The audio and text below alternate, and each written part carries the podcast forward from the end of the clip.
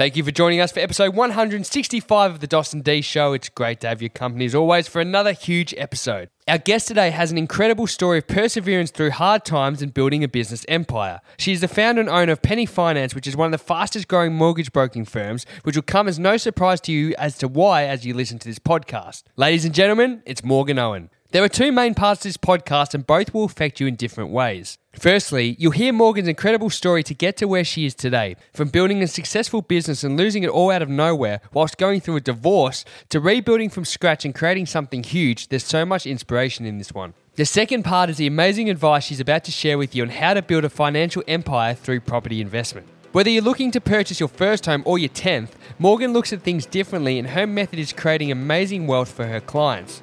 And trust me, if you think those goals are unrealistic in today's day and age, Morgan is about to debunk those myths for you. Plus, Morgan shares some of her business secrets, which evidently shows why Penny Finance is such a disruptor in the marketplace. Now, remember, guys, to subscribe to the podcast and follow us on all social media platforms in the show notes. And of course, head over to YouTube and subscribe for the full visual potties and some special DOS and D content not seen anywhere else. All right, let's get into it. Be ready to be inspired and have your mindset changed with the wonderful Morgan Owen.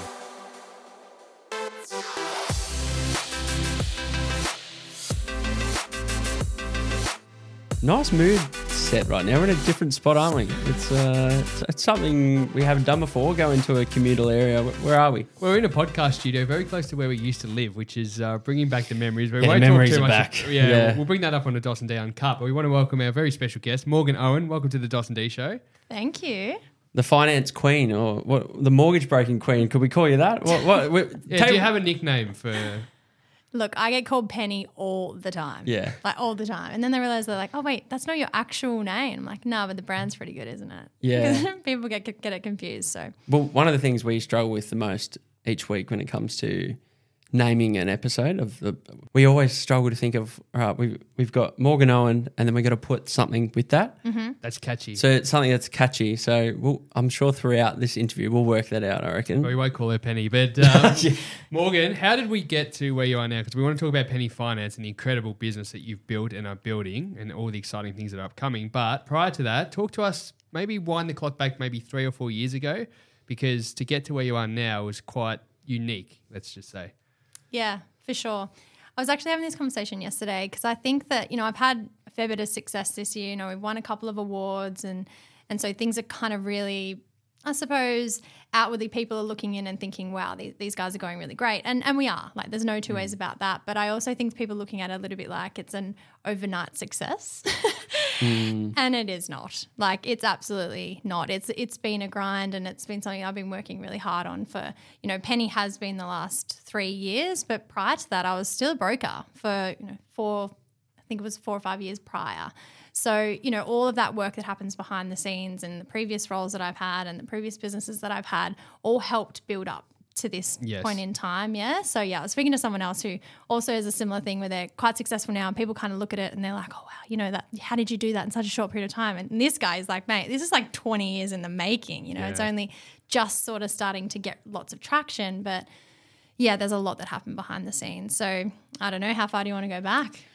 Well, well, I wanted to ask: Did you always want to be a broker? Like, like was is that how it started? And then did you, all, from becoming that, did you then go, I want my own business? Like, how did it kind of come about?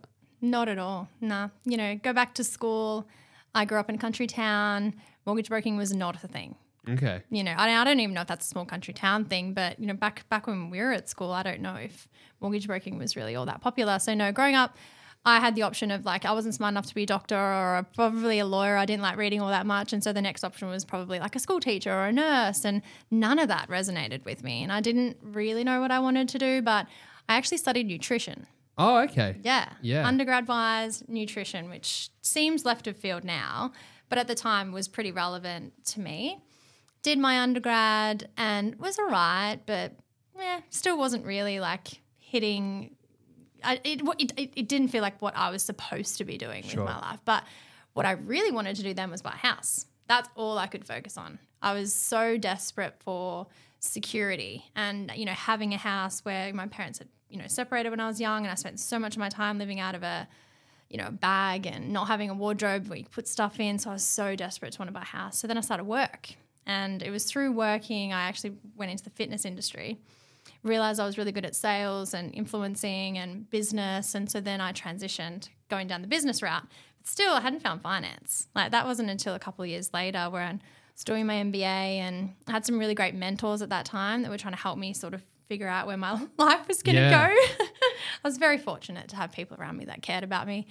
And yeah, they were the ones that kind of said, Morgan, we think finance is kind of a good option for you. And I was like, wow, that's random, but sure, let's give it a crack. I've always been a bit of a say yes, worry about the details later type person. Yeah. Can I quickly ask? Yeah. Were you a good saver growing up? Yeah. Yeah. Yeah, totally. Yeah. Yeah. So, I mean, I don't know. Do you guys have, you know, in your friendship groups, do you have someone who you kind of look to that you would ask questions about, like, how did you do that? Or how are you saving? And I just, I was that person. Mm. For some reason, I was that kind of person that people were always asking advice of when it came to money and property. So, yeah, it was a natural Yeah. affinity. And I did buy my first house really young too. So, yeah, property wasn't random. Like, that's where things started to sort of make started to make more sense. So How old were you when you bought your first house?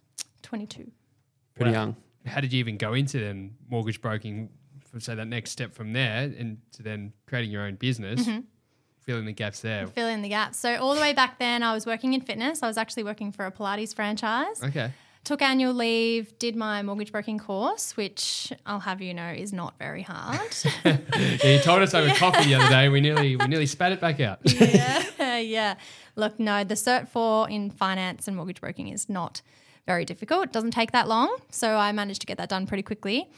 Resigned and started working in finance. Now I was working at that time. I went in. I needed a salary. You know, I had a mortgage. I I, I, I was brand new to the industry. I, I definitely didn't think I had what it took to just go out and start a mortgage broking business, like at all. So mm. I very much wanted to work somewhere where I could learn, you know, learn from people who were doing it, were doing it really well. And so I worked for a essentially for a firm who had their own product. So they it's called a white label product, you know, they were a mortgage management. And I didn't really even understand what that meant Yeah. at the time. I was kind of like, oh yeah, that sounds good. You you're your own product. How awesome is that?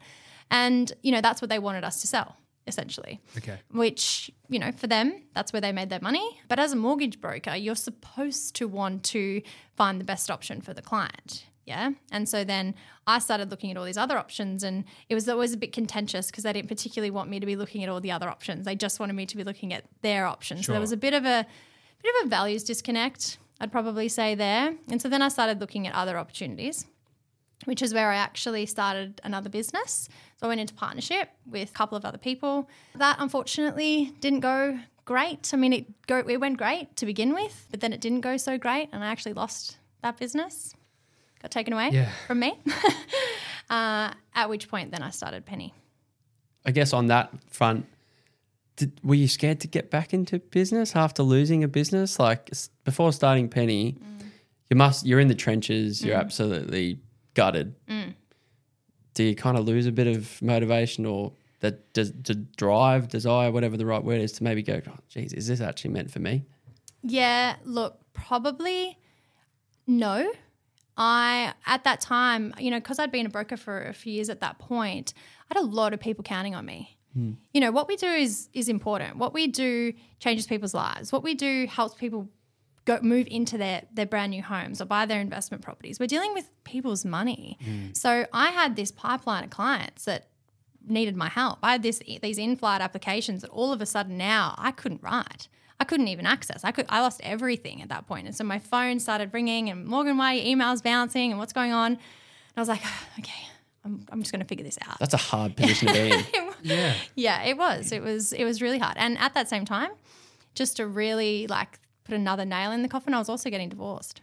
Mm-hmm. So that time of my life was absolute categorical chaos. And third prong to that was it was the start of 2020. Yeah. Yeah. So- Everyone's we all know. year. Yeah. yeah. we all know what was going on at that point in time as well. So was I demotivated? That's that's probably not how I would describe it. I I was very cut, obviously. You know, I, I spent a lot of time just pretty much in shock, but I also I think that what got me through and was the clients. It was like, well, I've got to help them. They're, these are my people. These are my clients. I've worked so hard for this. I'm not just going to let it go. And it was actually Ben, you know, Ben who's helped us obviously get this room and everything Yeah, today. big and- shout out to Ben. Well, shout yeah, out. big big shout out to Ben. Um, was critical for me at that point in time. You know, he's the one that sat on the phone with me when we were trying to figure out what I was going to call it, and you know, he's he's been a wonderful support for me all the way back from when I even started broking. You know, so I've got I've got a few people that have have always remained in my corner, and I will be forever grateful to that. But yeah, I'm not going to say that. Like I'm, I'm maybe sugarcoating it a little bit, right? Like I, I spent an enormous amount of time very upset and in the fetal position and wondering if I could do it. Of course, but you know, I don't think that starting a business is supposed to be easy.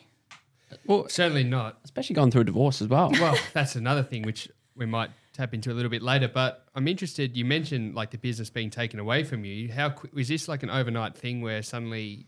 Maybe talk to us a little bit more. You said like suddenly your emails are bouncing. People mm. can't get on top of you. Mm. Your clients. I don't know if they're just taken away from you. I don't know what the other side of the partnership does. Yeah, maybe explain in more detail if you can about what that actually means when it's taken away from you.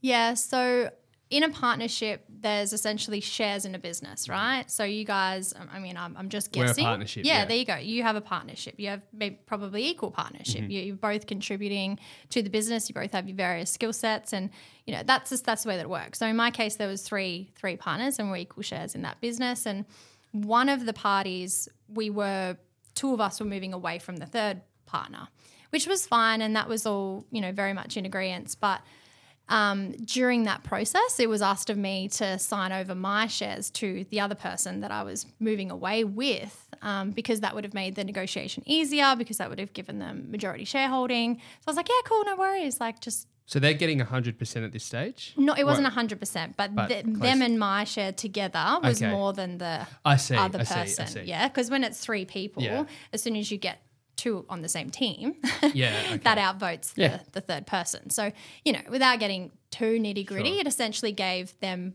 more power in the negotiation, right? So I was Mm. like, cool. Because for me, I was just, we were just working, we were grinding, we were still getting new clients, we'd, we'd set up a whole new entity. To, to keep trading out of. So for me, I was just looking at it like it was play on. Like, this Yeah. is what we need to do to get it done. If it's going to make it happen faster, like, cool. Like, I, I don't like being in limbo. Like, Yeah. I'm not, I'm just the sort of person that's I'm always like, what's next? What's next? What's next? How do we get there? I'm solution focused. So to me, it didn't even cross my mind that that was going to end up being my being a really shitty idea. And uh, yeah, so I did that again without thinking twice about it. And then months are going by, and COVID hits, and communication is really lacking, and you know, there's just all this back and forth and back and forth, and really nothing kind of going on. And and then it got to a point where the the the brands essentially did move into the new entity, but I had no leg to stand on because I'd signed over all my shares, and so I was supposed to then get the, the shares in the new entity once it was all set up. But they decided that that wasn't the way it was going to be. It's Crazy. Unbelievable. Like, Yeah. It just doesn't sound real, really. Yeah. Like, Yeah. Well, it's not ethical, like for one. But then, what, what was the time frame between then and getting back on your feet to creating Penny? Pretty immediately. Really? Yeah. yeah. Like I was I was upset but I was pissed. Yeah. like Yeah, equal equal course. Yeah. parts. Yeah. Equal parts. Yeah. I, I had to because I had to survive, guys. This is the other thing. Like where does the money come from? Mm. Like genuinely, where does the money come from? And you got a mortgage. Well, I didn't. Oh, no, okay. So part of the divorce, all of that Okay. had also been obliterated. Yep. But yeah, so I'm getting divorced. I've, I've, I'm literally down to bare bones at this point. We, I did have an income from the other business, but we'd also talked about the fact that, you know, going out on our own and moving away from that initial partner was going to mean for both of us just going back to bare bones and stripping out those salaries and making sure that, you know, we could get the business up and sustainable. And then we go back to sort of paying each other and, you know, you know, from the business. And that's just how it works. You know, you've got to go back to, creating a sustainable business and then you kind of worry about your income later. So I was more than willing to do that. So look, anyway, it got to the point where I had nothing though. Absolutely categorically nothing. And no access to anything because again, I had no leg to stand on. I had no shares in the business. I had I had nothing. So my email got shut down. So then that's why the email started bouncing. But my, I had my phone and that was literally, literally the only thing I had. So yeah, my clients were calling me and wondering what had happened, and I was like, okay, just it's okay. We'll we'll figure this out, and that's what I had to do. Can you tell the like the truth in those scenarios to your clients, or are you under some kind of legal threat or confidentiality yeah, about what's it's it's really it's really challenging because Yeah. previously I was em- uh, employed by the entity that I was part owner Sure. in, right? And so then as an employee, you do, you have all of these obligations around, you know, who the who owns the clients and all that sort of stuff. So yeah, it got really messy because ultimately I was the broker. Like that was my business that I'd created from scratch with all my, you know, previous knowledge and previous relationships and everything like that that I'd sort of brought to the table. So you know the clients it didn't for, for the client it didn't really matter where i was because they cared about morgan you know and that's mm. what they so at that time i yeah i, I realistically i couldn't contact anyone because un, like from a legal obligation point yeah that that was definitely something that i couldn't do but i was fortunate that people found me Yeah. Yeah. you know and and no one can stop anyone from working with who they want so that that's where we sort of had to move forward in in that way. So that's what i did. So people would contact me and they were wondering what was going on. And you know so i was being very sort of coy and just mm-hmm. being like look you know it hasn't necessarily gone according to plan but i'm setting up a new business you know and everything's sort of going to keep moving. But yeah fuck it was fucking Wow. hard man. I look at what you created and like being able to catch up the other day and have a clear understanding of like the rapid growth and the way it's happened.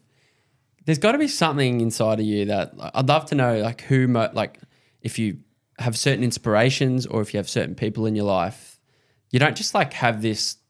Like people just don't have it. Like mm. you got to someone. You typically you find it from something or someone or like why? What's this burning entrepreneurship? Like that's mm. a real key factor, and mm. you got to want it and do it. Like what? What's yours? It's a really great question. I'm ultra resilient. And, you know, if I look back at my life and events that have happened in my life, like I'm not going to sit here and say that I'm, I'm I grew up in a really awful situation. I didn't. My parents are very middle class. They worked very hard. We didn't have to necessarily want for anything.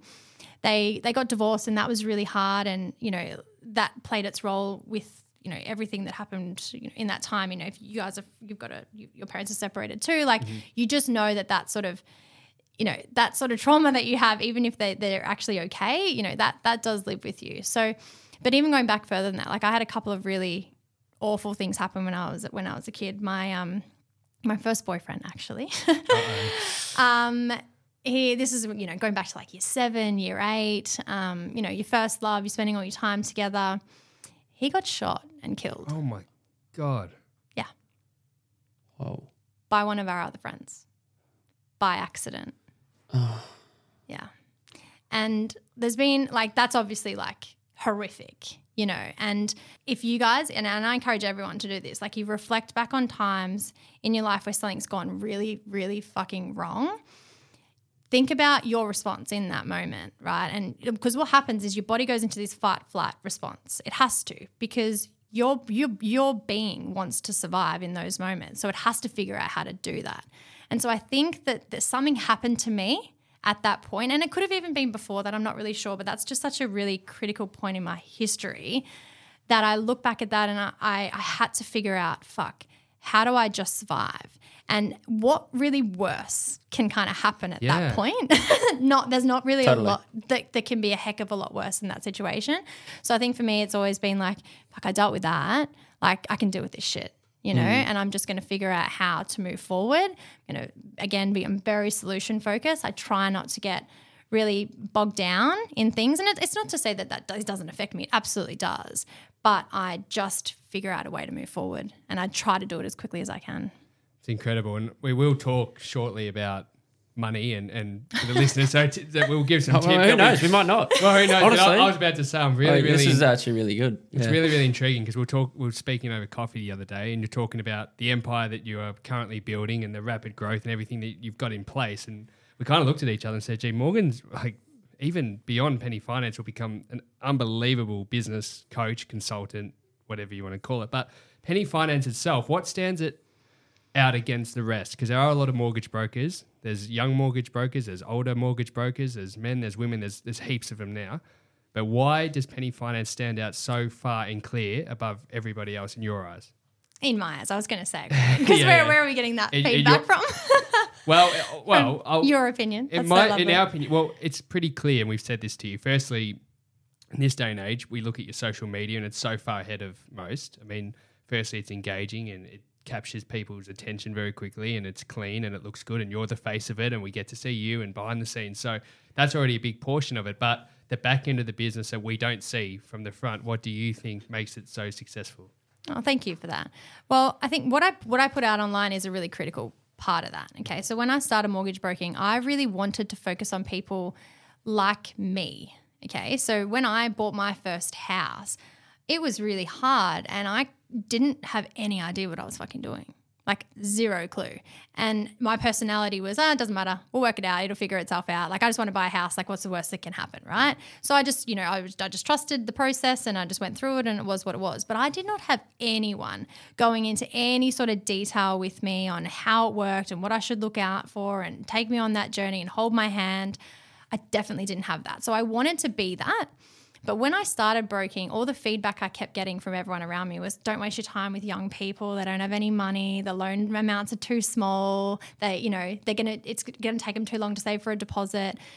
But I just looked at that and I was like, but this is the next generation of buyers. Like, if, okay, fair enough if they're not ready now, but they will be.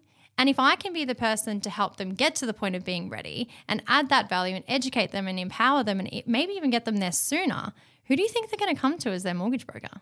Who do you think they're going to talk to their friends about? Who do you think they're maybe even going to talk to their parents or their, you know? Exactly. And that's what I wanted to be. And so I just I saw that gap because no one else want, no one else cared about them. Everyone else was like, nah, too young, too much hard work, like first time buyers, like, yeah, yeah, don't want to deal with that.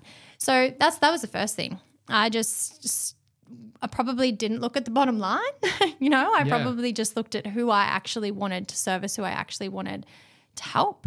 So that was a big one. Women was a big one. I wanted to help women understand that they didn't need somebody else. Like I bought my first house on my own um, without a partner, that is. My dad, though, was critical in helping from a guarantor point of view. So I'm always really open about saying that people get a leg up. And that's okay too. Let's just figure out whatever's going to be the best way for you to make it happen. And it's your specific circumstance and stop comparing you to everybody else because it's not the same thing. So that that's kind of where it all started. But then where it's morphed to is I don't focus on the transaction.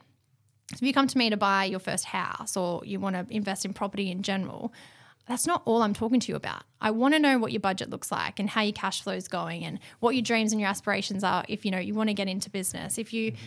I'm always helping you think through what's next because I see your potential that's something that I do. Like it's just inherent within me. I look at people and I can see all these opportunities that maybe you can't even see yet. And so I want to help guide you into getting there. So it's not just about a house to me. I can feel you looking into our eyes. So yeah. you know, it feels great. no, that, yeah. So I think that that's why it's different because to me it's not just about how many loans can I pump through. It's how many loans could we potentially get for you over your life that's that we can leverage and, and build right. your wealth you know? So going deep rather than going wide necessarily. On that then because typically uh, we it's talked about you know what, what's the American dream. So it's the buy a house but it's probably similar in Australia. People probably just think of buying one house and that's probably all they think about is part of the process expanding their imagine imagination or thought process around that. Like you've got the first one, you know, start thinking elsewhere. One hundred percent. Yeah. 100% and it, like take a first home buyer as an example you know if someone comes to me and they they really want to stretch put all their eggs, eggs in that one first home buying basket and and not have any sort of servicing capacity to save anything invest anything that's something i'm talking to them about being not a great idea like you know just putting all their eggs in that not having any surplus like that's going to be stressful. Mm. so I'm, I'm helping them sort of think through how their decisions will impact other things within their life right? And and fair enough like at, at one point that might be the focus which is fine. But i'm still then going to be checking in with you in a year or two or three or whatever that will look like and working on what's going to be next. Because the cool thing about property if you do it right it's going to grow. And so when it grows it there's equity available. And when you have equity avail- available, you should be leveraging that. You shouldn't just be letting it lie dormant, especially young people. There's so much power in being able to use that and go again and again and again. And whether it's property over and over again, the other option is that we can go down other investment routes too, which is then when I'd introduce them to people like Ben, who's the financial advisor who can be talking to them about all these other options too. So again, yes, I'm in property and, and obviously I get paid by the bank when, when we write loans, but I care more about you getting the best outcome. So if that's not property or property isn't necessarily what you care all that much about, then there's other options too. But I'm not going to realistically just let you not do anything. I mean, you, of course, it's your money, it's up to you, but I want you to know what your options are. And that's what I like to tell people. Like, you'll walk away this knowing all your options, and then we get to decide. But I would hate for you to just do the thing because you, that's what you came to me for.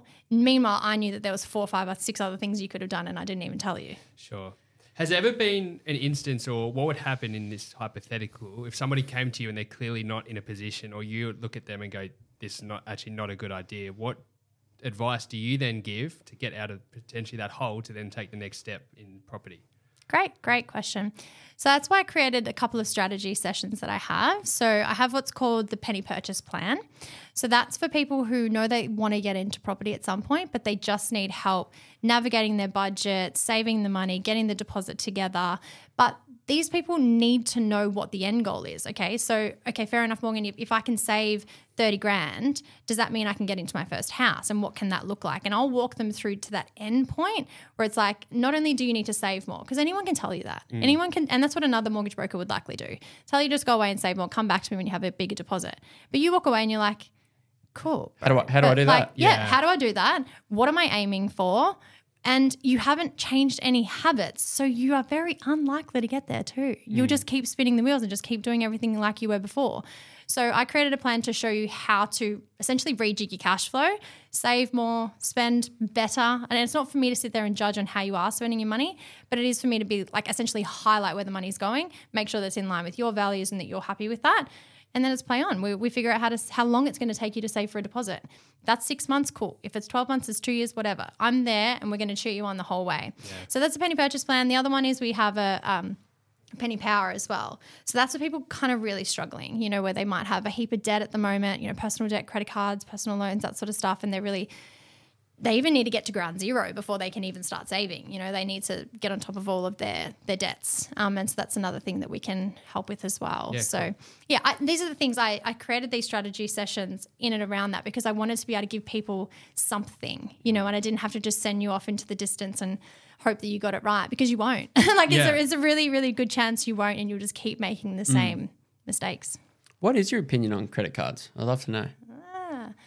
Look, that depends on you. So Oh, that was like, such a such yeah. a perfect answer. Yeah, no, Straight no. bat. So, so That depends on you, Dos. Yeah. well, Dos, for you as a business owner, Yeah. a business has a, a fair bit of expenses, right? That are just inevitable. And so it can make sense for business owners to have a, a business credit card where you, you cover all of your expenses off with the credit card and then you, you know you pay it off at the end of the month, say, and you maybe you accrue the points, like the Qantas points, and, there, and there's a bonus there. But what you're what is what you're not doing is spending money that you wouldn't otherwise spend. Like you were going to spend that money anyway, you may as well spend it on the credit card and then pay it back off out of your account. Like that, that's a, that's a way that it can be super viable and you can build up your points and, and use them Purely just for the points. purely just for the points. Yeah. Yeah, right.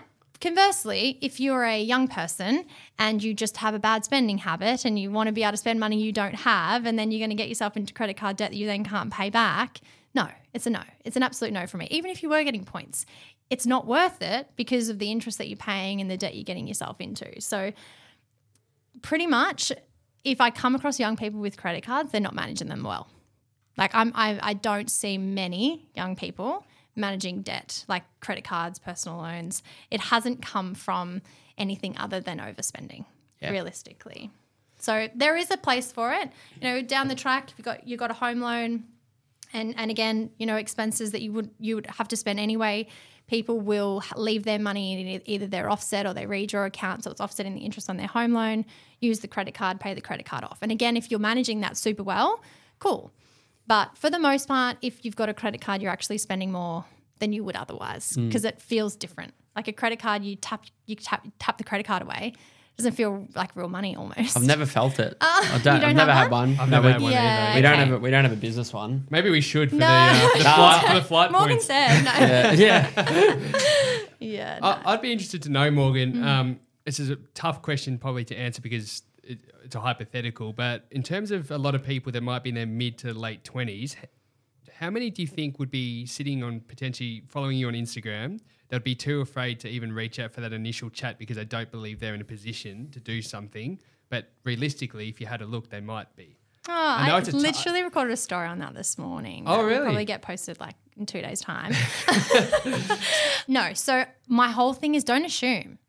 If you have a stable job, okay, if you have stable income and you're saving money or you're paying rent or both, you will be in a position at some point in the near future to be able to buy a house. Okay. What you need to, to get into property, it's two main hurdles you've got to get over. The first one is you've got to save a deposit. If you don't have that now, it's okay. We can work towards getting you to a point where you have that money saved. Roughly, how much is it depo- percentage wise? Is there a number? Yeah, yeah. As a first home buyer, there's schemes right now where you can get in with as little as 5%. Wow. The, the smallest deposit I've ever helped someone buy their first home, I helped a girl last year. She bought a, a, a one bedroom unit. I think it was, you know, somewhere around Kingsville, like inner west. She had 18 grand as a deposit Wow. On her own. on her own. Yeah, wow. Yeah.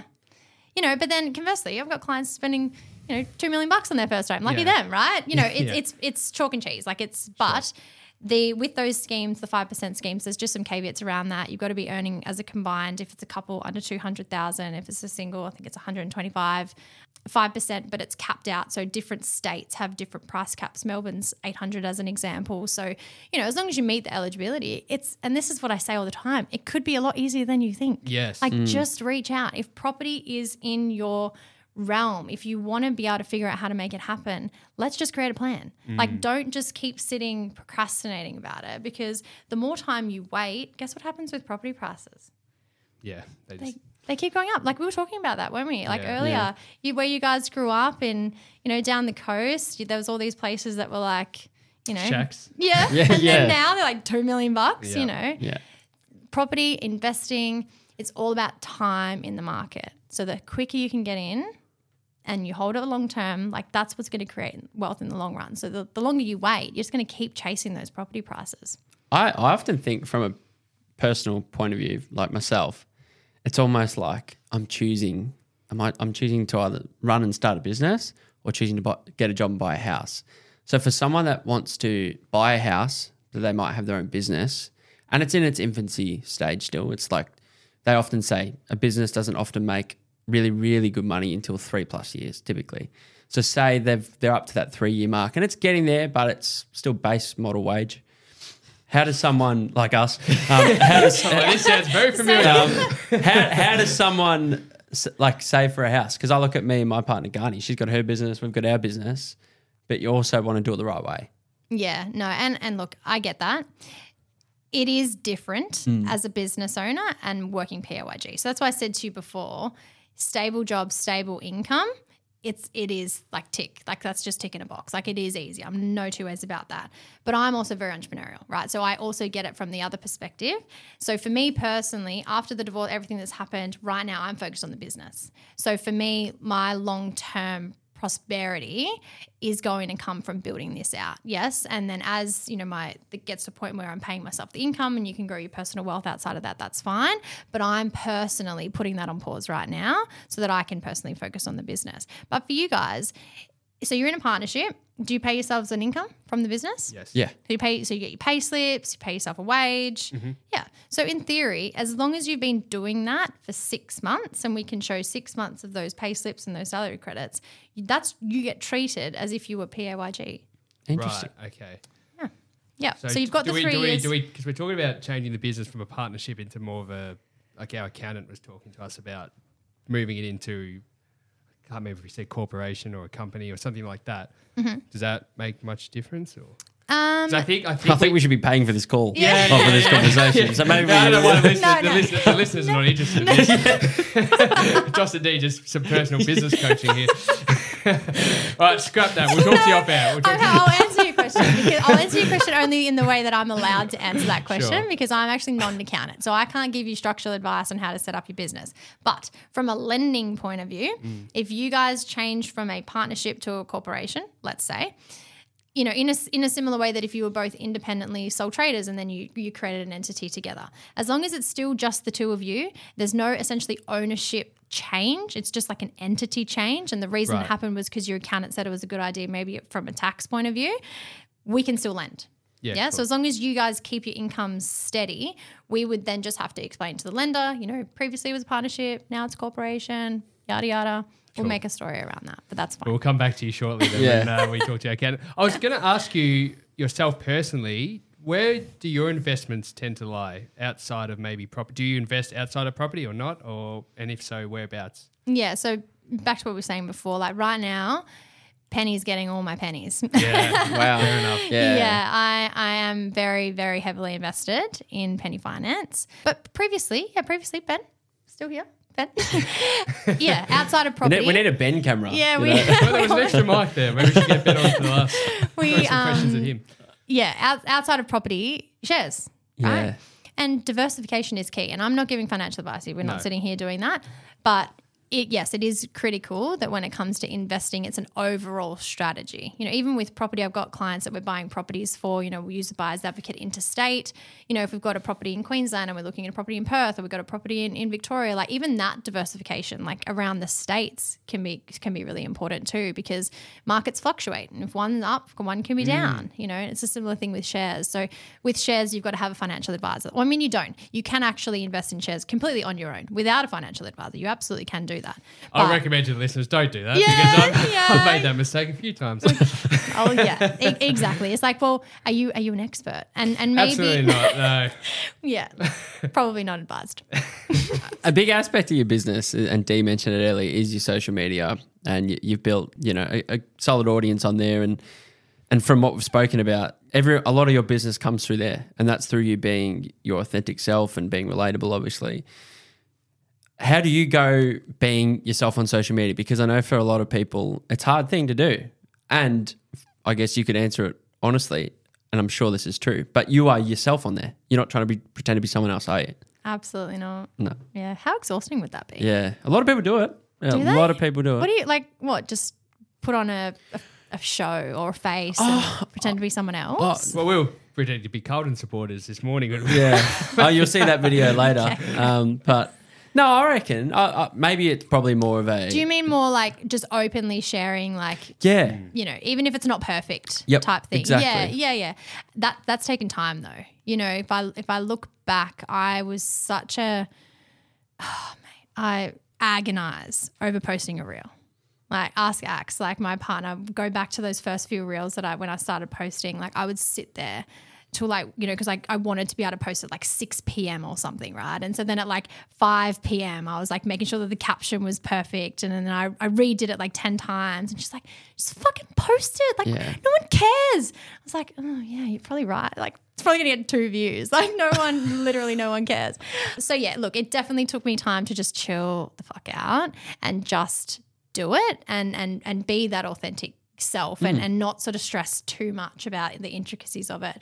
But yeah, that that took time to flex that muscle. Uh, absolutely, well and truly. Now it's a matter of time. So you know, making sure that you you've got enough time and you're putting it all together and, and it is still adding value. I batch create. So like I'll, you know, we essentially plan out like, you know, a couple of weeks in advance and we're, we're sort of making sure that like we're hitting all of the the things within that point in time that makes sense. You know, there's been so much talk around fixed rates and come that coming off and, and making sure that we're we're staying topical because I, I need to make sure of that. But even in, um, I, I want to transition. So what I hope everyone will start to see soon is it's going to become a little bit less of just me and a lot more of the team as well because the team is growing and we have more than just me now and we have more brokers that are going to be helping our clients and so penny as a as a brand as a as a company is going to start showcasing more more of that so it will it will start to i suppose the next evolution is coming Yeah. Well, that leads perfectly into my next question about the growth of your team. Talk to us about that expansion that's now happening and uh, the new mortgage brokers that have come on board and probably the way you're going to mold them into your style. Yeah, yeah. And, you know, going back to what's different about Penny, like I'm not interested in growing for the sake of it. Like I'm interested in growing in the exact way that I know I want to be able to service our clients and and really sort of maintaining the essence of what Penny is about is so important to me. So I'm being really hectic on the recruitment process, which, you know, one of my my most newest recruit, Imogen, her name is. So she's a broker that's going to be starting in a couple of weeks. Um, I put her through the ringer. I did because I've I've made mistakes in the, in the past with, again, like you know, clearly I've made a big mistake in the past with with trusting people. So I've had to get really good at that. So I have I've got a much more rigorous recruitment process now that I'm taking everyone through. Um, and then they'll spend a lot of time shadowing me. And that's not to say that I need everyone to be me. I don't want that. I want them to be their authentic self. But Penny has a process, and you know Penny has a way of doing things. So we just need to be making sure that that's getting captured. Now, what's been the most frustrating part about having an office with a bunch of stuff underneath you? I'm sure there's got to be, because I, I think of, um, I often think of my dad having his business and, you know, and we were working from home and there was always challenges with staff working from our house, like in the office. But there was also so many good things about that. But I'm sure that you right now, like, I think you told us the other day, you, you're working, the, the office is like Tiny. tiny. It's, Yeah. you know, and the team's just Yeah. growing rapidly. Like, how are you going with those challenges? I'm getting a new office. Yeah, well, mu- mu- must be nice. Yeah, Yeah, expensive. yeah. yeah, no, we are. We're we're expanding. So my office at the moment sits at the back of our personal training studio. Zach and I have a PT studio at the front, and then we just have this essentially this room. Guys, not even kidding. It's about the size of this room. Wow. Yeah, that we're in right now. So to give everyone context, it's about like a six by four, and in there I have six desks, which is okay. Like I hope no one like oh, health, health- and safety, none of that. Like we're fire hazard, like no one come and get me. Like it's probably not ideal. So yeah, but I, I didn't expect to grow this quick. You know, Yeah. when I started, you know, started 2020 and you know, obviously I wanted to grow, but yeah, it literally got to the point where I was like, I don't have any more desks. What now? So yeah, we're moving down the road, not too far.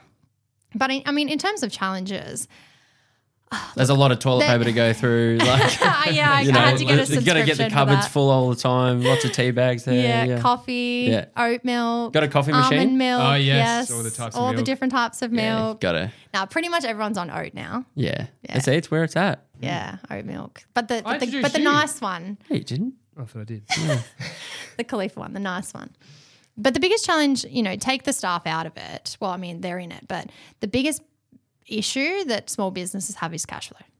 Mm. You know, and I'm in finance and, you know, I get debt for a living, but the biggest issue you have is cash flow. And when you're trying to scale, that happens on steroids. Of course, yeah. you know, because you're trying to add more resources to be able to grow, but there's always a lag, you know, because you add in a resource, but then you need that resource to scale up and actually be able to start producing. And there's some time there where the business and the company is actually outweigh outlaying the cost to, to essentially pay for that team member before they realistically start making the business any kind of money.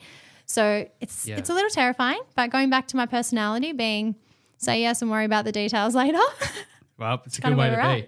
I'm interested. I'm just backpedaling a little bit, but I'm really interested. You mentioned you put people through the ringer, or you put your current staff through the ringer before them actually coming on board. What does that actually mean? What does Mm. that entail? Yeah, so I have my team actually meet the candidate first. Okay. So, you know, in saying that, Wow, it's um, like a it's like a Pokemon gym. You got to work your way Yeah. up to, yeah, the, to the boss. Yeah, literally, because I want a vibe check. Yeah.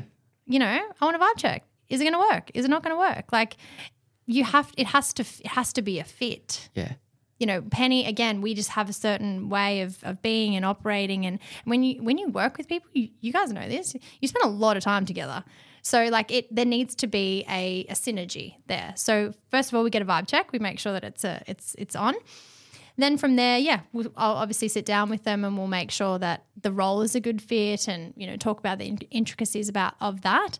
Um, and then they have to go through. It's called the UBL. So the UBL is not a personality assessment. um, it's not a psychometric assessment. It's really an assessment of understanding people's willingness to succeed like the ultimate like high performing like what are the metrics that it takes to for someone to be a top high high achiever realistically and you know there's it's again it's not a personality thing because people of all different types of personalities can be successful Sure. that's got nothing to do with it right it comes down to a couple of things that we've we've even talked about today and a huge one is mindset yeah. If you have the sort of mindset where you can just get through things and you j- can just be positive and you can have that growth mindset, like you are just inherently going to do better in life than someone who just can't. You know, you, and we all know that there's, and that's okay, you know, that there's people that are, you know, they're struggling, they just simply can't see any positive really in anything. That's not going to be a fit for what we do. You know, so that's the sort of stuff I got to see if it, if that's showing up. And look, granted, like if there if there's certain things that are showing up when they do that that we feel like we can work on, and you know it's more of a skill thing, and, and we want to really help them, but the wheels there, then cool, yeah, that's potentially something that we'll work through. And then obviously you go through the reference checks and everything like that that you would normally go through. But yeah, a little bit of the ringer. Yeah, cool. Yeah. Yeah, you do like well, not just spend time together as a business, but when you're living together as well, which we were like. Yeah. But it's, I love it. Sounds so blasé and a bit not even unprofessional. But when you say the word vibe, like I understand that, but I, there's probably a lot of people that probably think that's a bit. Like, I don't. I don't know what I'm trying to say, but like typically a job interview is you sit down and you go through the the prerequisites of what typically a job interview would look like. But you, you know what happens in that? You can fake that. Hundred Yeah. percent. You can make all that shit up. Yeah.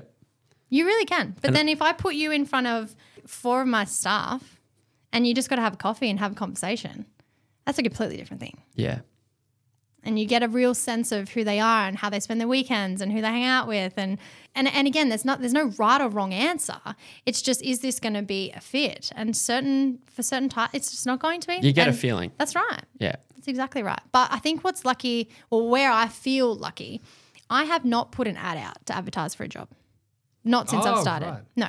So everyone who's who's works with me has found us. So like our, our most recent couple of hires, like the most sorry, the, the next one that's coming on, I I spoke at an event recently. She was there. She came up to me and she pretty much said, Morgan, like whenever you're ready, like I'm I'm there. That's Wow. amazing. Yeah. That is actually really cool. Yeah. And that's been kind of my thing. You know, like Kathy, who's my right hand woman, she was the manager of a cafe that I went to, and she was amazing. You know, she was the sort of person that knew everyone and everyone loved her. And it, co- not only coffee was great, but, you know, she just had that personality that you were magnetized by. And I didn't care that she didn't have any finance experience. I could teach that. But the rest of it, you can't teach. I'm I'm sure you can vouch for this too, but it's it's the same, and we both worked in sales, and uh, that's the feedback. Not blowing my own trumpet, but being just a good people's person. Correct. It's not a skill that's typically you can go to uni and just learn. You typically, cannot. it's from your parents.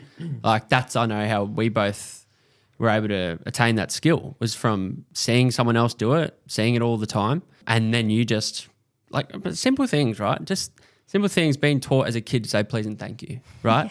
Like something like that. All of a sudden, you start having conversations with adults as a kid. If you're doing that, typically you you begin to just be it, not ahead, but No, but you start to influence people. You start to have influencing conversations. People start to listen to you. People want to hear what you have to say.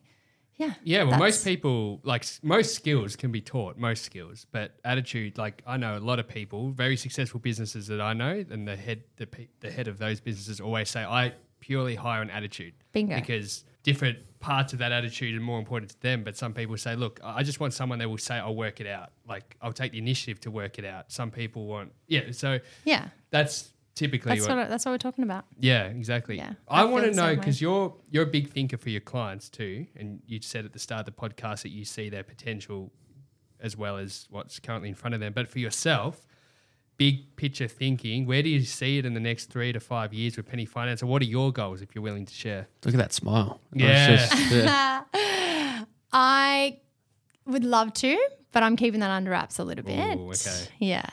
Thank you. Any Uh, te- any teasers? oh, we're, we're growing. Yeah. We're growing. We we are very much i- uh, trying to attract the top talent. Mm-hmm. Um, you know, we, we want to grow our broker network. That's going to mean we have to grow our back end as well, um, as in back end processing and admin staff, and and we are we are absolutely growing. But there's a few things that are in the pipeline, but until they happen, Smart. Keep Very smart. Very smart. Going back to the house thing a little bit, really, really basic, but I think it's a good way to finish, which is trying to maybe give some of our listeners just some basic tips, some basic education.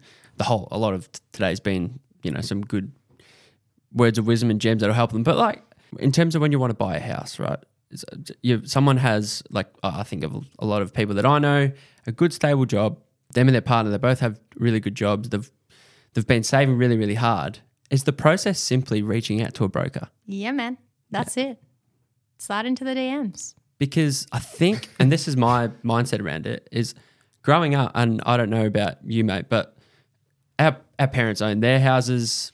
I saw my parents sell a house, get another house. I never, there was never a broker. No, they use the bank, right? So I'd love to hear more about that in terms of why why why didn't we hear about that? Like why mm. why is and I think that's partly like why Yeah, we have no idea. nah. No idea. Yeah, no, look, mortgage broking has become a lot more popular in more recent times. Like I started broking in 2016, I'm pretty sure, which is like right around Royal Commission time. So mm-hmm. like it was a pretty hectic time to start, but I didn't really notice it all that much because I didn't have any previous experience. So a lot of the brokers who were broking at that point and had been brokers a really long time started finding it really hard because a lot of compliance came in and everything like that. So I think, you know, and I, again, I don't know all that much. I haven't really done necessarily that much research, but I think what happened was previously brokers had a pretty bad name. Yeah, because they I don't know, maybe it was to do with commissions and things like that and things not really being disclosed all that well and people not really understanding it and and then once sort of all of that compliance stuff sort of really started to come in, now it's just it's so transparent. Like we are legally obligated to act in your best interest. We have literally what's called best interest duty. So, as a mortgage broker, you coming to me, I have legally no choice but to make sure that you get the absolute best option for you and whatever that means for your situation. Whereas previously, we just had to prove that it wasn't unsuitable. Right. Yeah. So So, it- yeah, there was it was a little bit, and so I think that that probably had a bit to do with it. There was just this kind of negative connotation around it, and and for whatever reason, people trust banks, which is eh, like the irony, and that's pretty hilarious. But so there is the generation of people who will just feel very loyal to their bank and then if that then has permeated down to to their kids like take CBA as an example the Dollarmite account that you had when you mm. were a kid and like that marketing that you've essentially been fed to you since you were like Great you know, recruitment process. correct Yeah. a hundred percent. But it is genius. Like it Oh, works yeah. perfectly. Whereas what I like, it's a pretty easy sell for me, right? I have access to all of the banks. Okay, so you get to come to me. We get to figure out exactly what's going to be the right move for you. I do all of the legwork. I take you through the entire process. I get it approved. You get to buy a house. The alternative to that is you walk into ANZ, let's just say, and hypothetically, your situation isn't a fit for ANZ. So ANZ says no to you. And then you just think, well, fuck, I can't get a house. Like, I can't do it. Like, this is a no. But it just meant I, I had you come to me and I known your circumstance, I wouldn't have taken you to ANZ because it Yeah. wouldn't have been a fit. Obviously, I'm just using that as, a, as an example. But we do all the legwork to make sure that you get plugged in where it's right rather than you potentially screwing it up. Yeah. Because Yeah. all of those hits on your credit file, that's all going to make a difference. The time it takes to go through that process, too. Not only that, ironically, the banks aren't legally obligated to act in your best interest. Right. Yeah, because you walk into a bank, they're just going to try and fit you into one of their products, regardless if it's the right one in the market for you. It's kind of scary, to be honest. I actually, well, giving you a stalk on your profile, and you did, you did a really good video, and it was about that. It was like you walk into a bank, and the energy is just.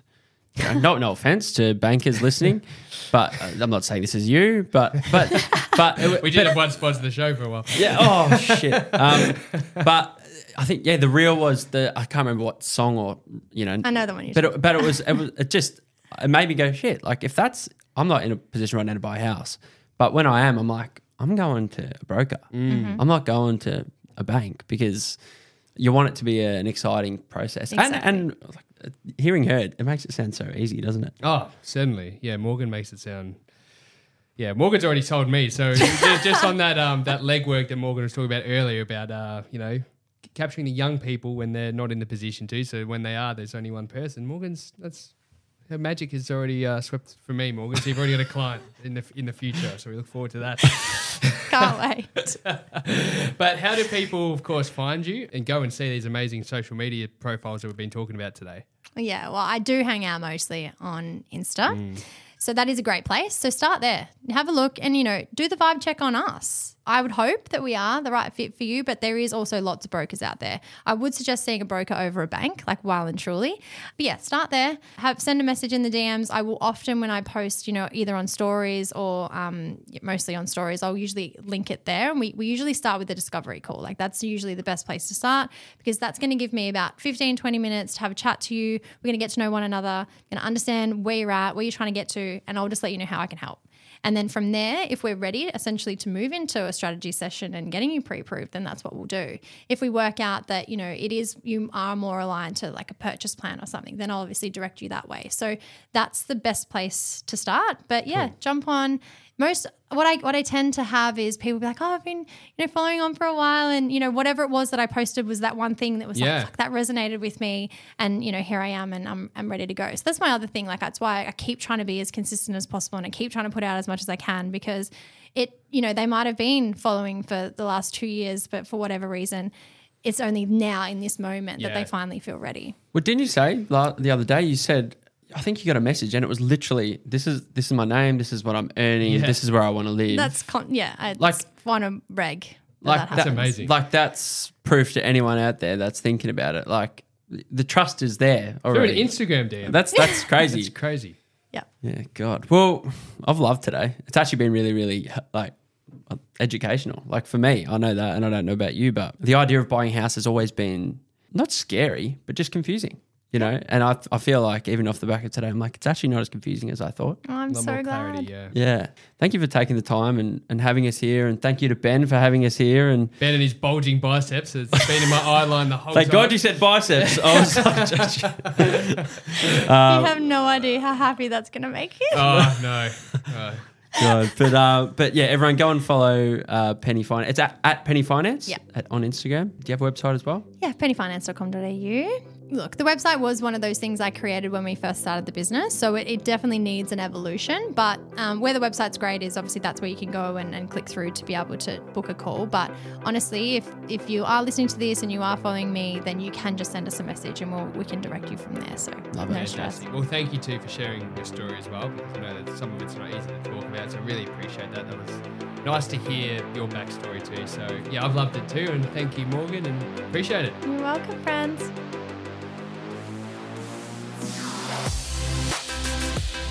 D, wasn't that episode just awesome? Oh mate, I got so much out of it. I'm sure you did too, and of course, thank you to everyone who listened Guys, if you haven't already, go and subscribe to the podcast over on Apple Podcasts and Spotify. for sure. And please leave us a five star review on Apple. It goes such a long way to helping the show. And of course, you have your chance to get a shout out. Don't forget to go and follow us over on Instagram as well. What's the Instagram, D? It's at DosandD underscore D O S A N D D underscore. See you next week. We'll see you in the next episode.